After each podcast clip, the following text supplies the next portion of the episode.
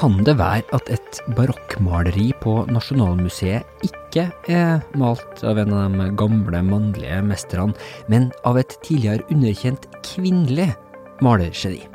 Vi prøver å forstå Artemisia-koden i denne episoden av Morgenbladets podkast.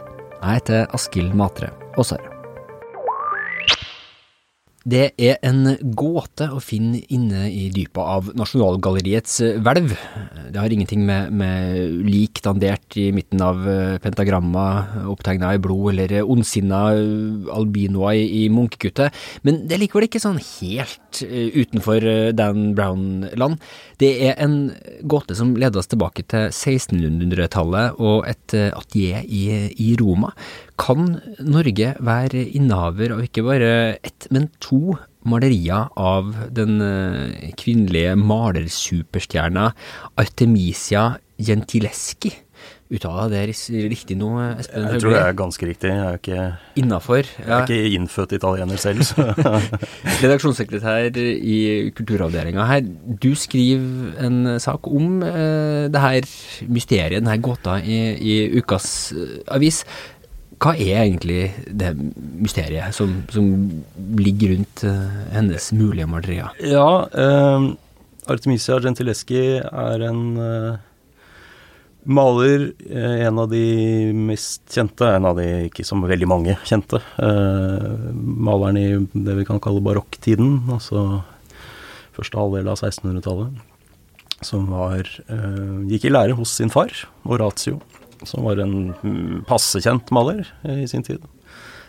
Begge er jo sterkt påvirket og en slags etterfølger av Caravaggio, den store, ja. som revolusjonære maleren på den tiden. Det er jo et navn man faktisk har hørt, sjøl om han ikke er i dypet av, av kunsthistorien. Han, ja. han, er vel superstjerne uten noe spørsmålstegn. Ja.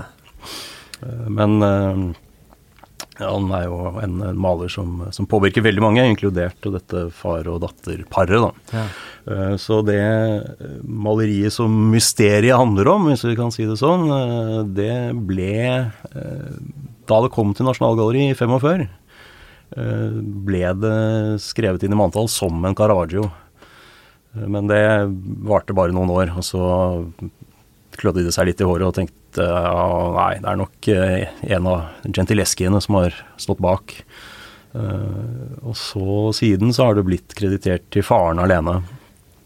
Men nå har en av, det har vært til, til konservering i, Nasjonalmuseet de siste noen årene. Og en Thierry Ford, som er konservator her ved museet, har da alliert seg med en forsker i Norge og en forsker i Italia, og, og, mener å kunne argumentere for at det er Artemisia som har laget dette. Og det er jo ikke uh, det er jo ikke signert, det ville jo gjort ting enklere, men uh, det, det var ikke sånn at når man hadde fullført et maleri på den tida, så uh, slengte man på noen uh, bokstaver nederst i så, høyre hjørne? Så vidt jeg husker, så signerte vel Caravaggio bare ett maleri i løpet ja. av sin karriere. Um, som de påpeker i artikkelen her, så så finnes det minst ett maleri av Artemisia som er signert, men selv det er det jo mange som i ettertid har hevdet at det, det må jo være faren som har malt det. Og så bare gitt henne liksom Latt henne signere for å gi henne et puff ut i karrieren.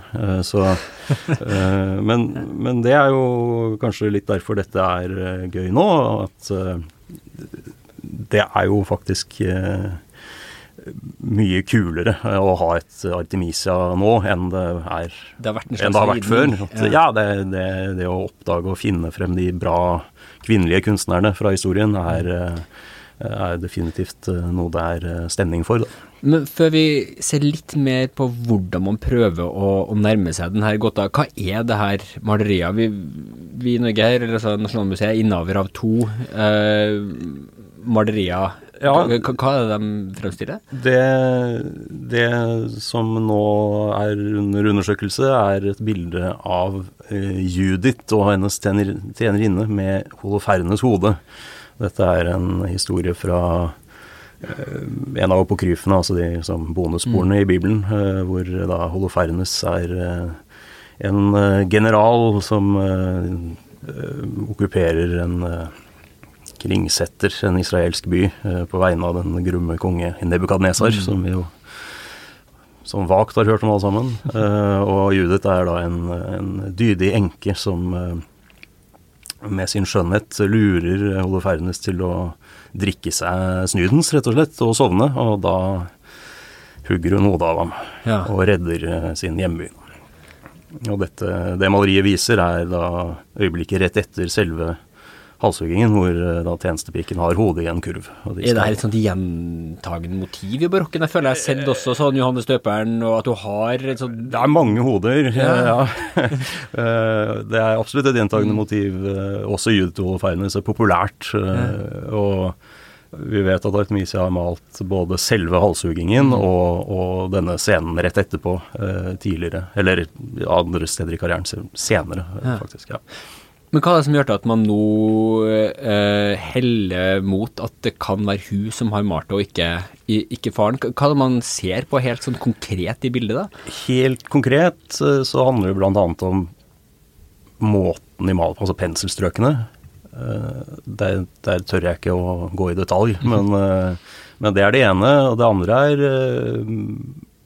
rett og slett motivet. Hvordan Judith og en tjenestepike er kledd på, eh, hva de har på seg. Eh, en detalj som jeg syns er fascinerende her, er at har, det finnes malerier, eller i hvert fall ett maleri, av samme motiv som vi er, tror er sikkert er Horatios maleri, og der er, selv om det heter i bibelhistorien at Judith har pyntet seg med mange smykker, så gjør han veldig lite ut av det. Det er et armbånd kanskje litt skjult, og ellers veldig lite. Mens, Han var ikke glad i den type jugel, han altså? Det er mulig han prioriterte andre ting. Ja. men, eh, men, i dette, denne versjonen som det er snakk om her, så er hun eh, mye pyntet med, med både belte i gull og armbånd, og også noe sånn brosje eller medalje i håret som er veldig mm. sånn pent oppsatt. Så en mulighet da, eller man, man ser at hun at Artemisia har brukt det i andre bilder også, ofte har flere smykker. I, ja, så det er et uh, indisium som man kan, kan lande seg på? Det er et indisium, uh, og, og, til dels de ikke, samme eller i hvert fall lignende smykker da, her ja. dukker opp i flere malerier. Og en teori som er jo, åpenbart må jo være en hypotese, men som har en viss sånn uh, klang, er at en, den ene medaljen hun har i håret, viser en gudinne i profil. Og eh, det har jo vært argumentert for, og det høres jo på en måte rimelig ut, at dette er rett og slett gudinnen Artemis, altså ja. Artemisias navnesøster. Så en kamuflert signatur da er en mulighet? Det kan man jo godt si det, se det sånn. Ja. Spennende. Så, så ja, en lesning er at hun da eh, som kvinne hadde større forståelse for eh, kvinnelige, kvinnelige, smykker og, og, og, pynte seg som kvinne, og derfor kunne eh, lage bilder, male bilder med som mer eh, med større kunnskap enn sin far kunne plassere ja, smykker utover? Ja, det kan nok være både interesse og, og, kunnskap. Ja. De, de, forfatterne i denne artikkelen hevder jo også at uh, hun rett og slett har litt bedre forståelse av kvinnelig anatomi. At ja. Kroppene henger bedre sammen. Ikke sant. Men du snakker jo om det her som en, en del av en, egentlig en, en, tendens til større interesse for uh, kvinnelige kunstnere tilbake i, i, historien.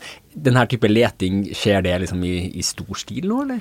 Ja, det, virker slik. Ja. Og um, for å liksom Som en illustrasjon på hvor uh, hett dette er, så var jo National Gallery i London, deres store innkjøp i fjor, som de virkelig gjorde et stort nummer ut av, var et bilde av Artemisia. De hadde ikke noe av henne fra før. Et selvportrett som de samlet inn 40 eh, millioner kroner for å få kjøpt. Eh, og det Sånn pengeverdi er jo skal man jo ikke bry seg om, men det, det gir jo et, en slags pekepinn om interessen, da. Ja. Men, men, hva vil det bety for Nasjonalmuseet, sammenligna med, med, andre museer, å ha det her? Jeg vet, ikke, jeg vet ikke hvor velutviklet liksom, den rene Artemisia-turismen er ennå.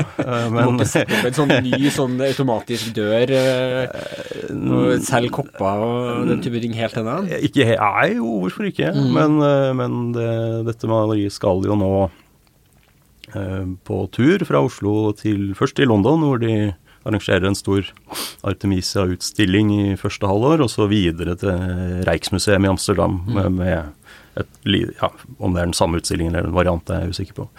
Eh, men eh, de sier de har holdt av en plass, i hvert fall i, eh, i det nye bygget på Vestbanen. Så det, dette skal vi ikke Det har jo hengt i Nasjonalgalleriet oppe mm. frem til nå også, begge, begge disse to maleriene. Mm. Men, men, det skal nok ikke ned i, i, kjelleren, nei. Nei, Men det er en stund til vi kan se det hjemme her i, i Ja, det blir vel formodentlig på begynnelsen av 2021. Ja.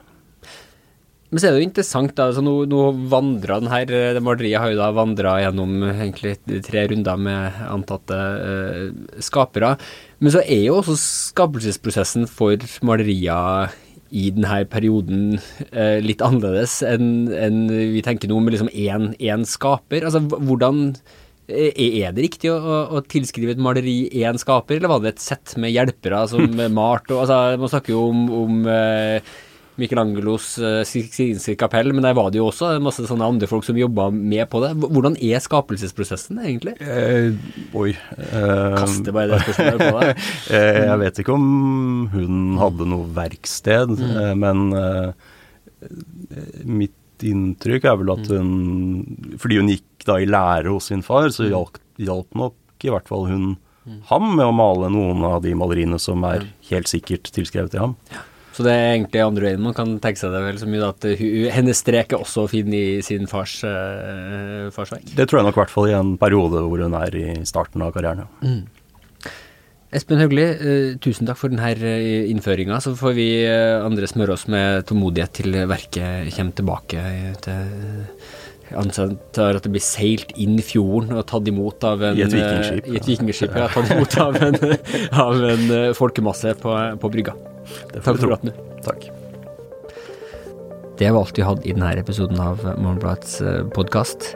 Om du har lyst til å se noen av Artemisia sine bilder, så, så finner du det bl.a. på morgenbladet.no, hvor du også kan lese hele Espen Haugli sin eh, sak om det jeg da har valgt å kalle Artemisia-koden. Om du liker det du hører her på Morgenbladets podkast, så fortell veldig gjerne venner og familie om oss. Og om du går inn i den podtjenesten du bruker og gir oss en hyggelig tilbakemelding der, så hjelper det oss en hel masse. Musikken du hører i bakgrunnen nå, den er laga av Beglomegg og Ådne Meisfjord. Jeg heter Askild Matre Aasarød. Vi høres.